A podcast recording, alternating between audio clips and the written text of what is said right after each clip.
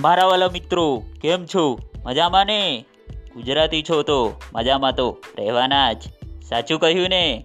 તો મિત્રો, હું છું તમારો હોસ્ટ એન્ડ દોસ્ત સ્વરૂપ અને તમે સાંભળી રહ્યા છો ધ ગુજ્જુ સ્વરૂપ શો જ્યાં આપણે સાથે મળીને કંઈક નવું નવું શીખતા અપ્લાય અને શેર કરતા રહીશું, સાથે સાથે મોજ પણ કરીશું. તો મિત્રો ઇન્ટ્રો પૂરો કરીએ અને આગળ વધીએ આપણા મેઇન એપિસોડ તરફ.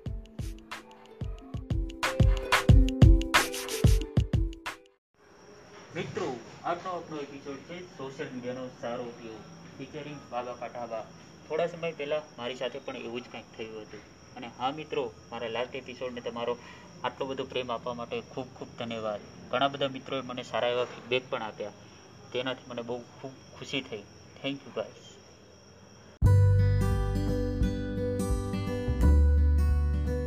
ઘણા મિત્રોને એમ થતું હશે કે આ બાબા ઢાબા શું છે? ત્રણ ચાર દિવસ પહેલા એક વીડિયો વાયરલ થયો હતો, બાબા કા ઢાબાના નામ પરથી, જેને કવર કર્યો હતો યુટ્યુબ સ્વાદ ઓફિશિયલ દ્વારા. તેમને આ કવર કર્યો હતો અને તેમને તેમના જ અકાઉન્ટ પરથી આ શેર કરવામાં આવ્યો હતો. તેમને આ સ્ટોરી ખૂબ જ સરસ રીતે કવર કરી હતી.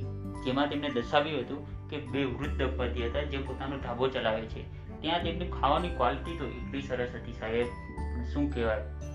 કોઈ ત્યાં જતું જ ન હતું. તો વાંધા તો ત્યાં એમને એટલા પડી ગયા હતા કે તેમને પોતે જે ખર્ચો કરતા હતા, એ એનું વળતર પણ ન મળતું હતું. બંને દંપતી ખૂબ જ મુશ્કેલીમાં હતા. પણ જ્યારથી આ વીડિયો વાયરલ થયો છે, ત્યારથી તેમના ધાબા ઉપર લાઈનો લાગી ગઈ છે. ઘણા લોકો તેમની મદદ કરવા પણ આવ્યા અને આજે બાબા ખૂબ જ ખુશ છે. આપણા એક નાપડી પોસ્ટથી એક કેટલું મોટું પરિવર્તન આવી ગયું. આજે બાબા બહુ જ ખુશ છે અને એટલા બધા ખુશ છે એમનો ધંધો તો એકદમ જામી નીકળ્યો. બે ત્રણ વર્ષ પહેલા મારી સાથે પણ આવો જ એક કિસ્સો થયો હતો. ત્યારે હું અંજાર રહેતો હતો. ત્યાં મારો એક ફ્રેન્ડ હતો. એ બારે નોકરી કરતો હતો. તો મને મળવા આવ્યો. અને કે, સ્વરૂપ, ચલો, મારે છે ને કપડાં લેવા છે. તો આપણે બંને ગાંધીધામ જઈએ તો ઠીક છે, ચલો, જઈએ. તો અમે બંને નીકળ્યા ગાંધીધામ માટે. ત્યાં ગયા કપડાં બપડા લીધા પછી કહીએ, ચલો ને, કંઈક ખાઈએ. તો એવામાં અમે મેં કીધું, યાર દાબેલી તો નથી ખાવી હમણાં એક દિવસ પહેલા જ ખાધી. પછી અમે આગળ નીકળ્યા ત્યાં પાણીપુરી વાળો દેખાણ ચલો, તો અમને થયું કે પાણીપુરી ખાઈ અમે પાણીપુરી વાળા પાસે ગયા. ત્યાં જઈને જોયું તો ખૂબ લાઈન હતી તો અમે બે ઊભા હતા. ઘણા ટાઈમ પછી મળ્યા હતા. તો મિત્રો શું કરે? વાતો જ કરે ને. તો બસ, અમે પણ વાતો લાગી ગયા હતા. એટલામાં એક છોકરી મને મારી બાજુમાં આવી. નાની એવી છોકરી હશે, આઠ નવ વર્ષની. મને એમ કે, ભાઈ આ એક કિચન લઈ લ્યો ને, બહુ સરસ છે.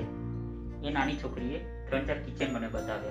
તમને ખબર છે ને ફૂલ લાઇટવાળા કિચન આવે છે, મેળામાં મળતા હોય છે, જેને આપણે આમ પરથી દબાવીએ તો અંદર લપચપ લપચપ લાઇટ બળતી હોય. હા, બસ, એ જ ટાઈપના કિચન એને મને ત્રણ ચાર કિચન બતાવ્યા મેં જોયા. એમાંથી મને એક કિચન પસંદ આવી ગયું. આઠીવાળું કિચન હતું, મને પસંદ આવ્યું. મેં કીધું, બેટા, મને આ આપી દે. તો છોકરીએ કીધું કે, ના ભાઈ, તમે આ કિચન ન લો હું તમને બીજું આપું છું. મેં કીધું, કેમ બેટા? આમાં કંઈ ખરાબી છે? એ છોકરીએ કીધું, હા, આની અંદર લાઇટ નથી બળતી. તો હું તો બે મિનિટ માટે વિચારમાં જ પડી ગયો.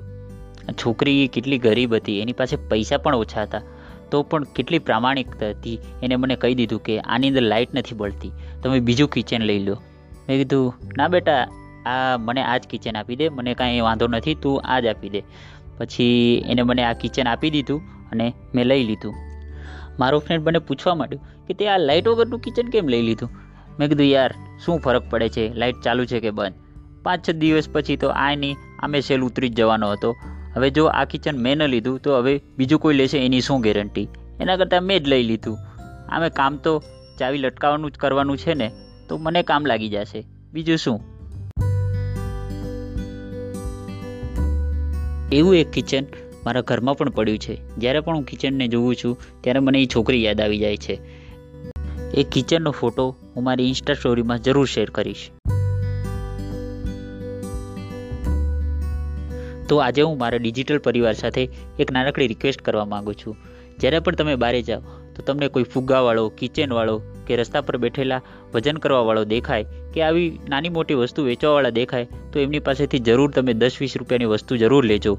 કેમ કે આ લોકો મહેનત કરીને ખાવામાં જાણે છે, માંગવામાં નહીં. આપણા દસ વીસ રૂપિયામાં આપણું તો કાંઈ નથી જવાનું, પણ એમનું એક ટાઈમનું ખાવાનું થઈ જશે. તો મિત્રો, તમે બધા મને પ્રોમિસ કરો કે જ્યારે પણ તમને ટાઈમ મળે કે જ્યારે પણ તમને મોકો મળે, તો તમે જરૂરથી લેશો અને આ લોકોની મદદ કરશો. તો છો ને મિત્રો, તમે મારી સાથે મને ખબર છે. આમાં તો એક એક જણનો જવાબ હા જ હશે.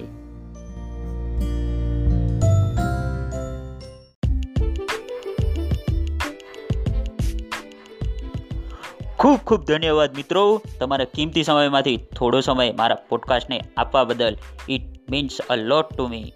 જો તમને અમારો શો પસંદ આવ્યો હોય તો ફોલો કરો અને તમારા ફ્રેન્ડ સર્કલમાં ખૂબ જ દબાવીને શેર કરો.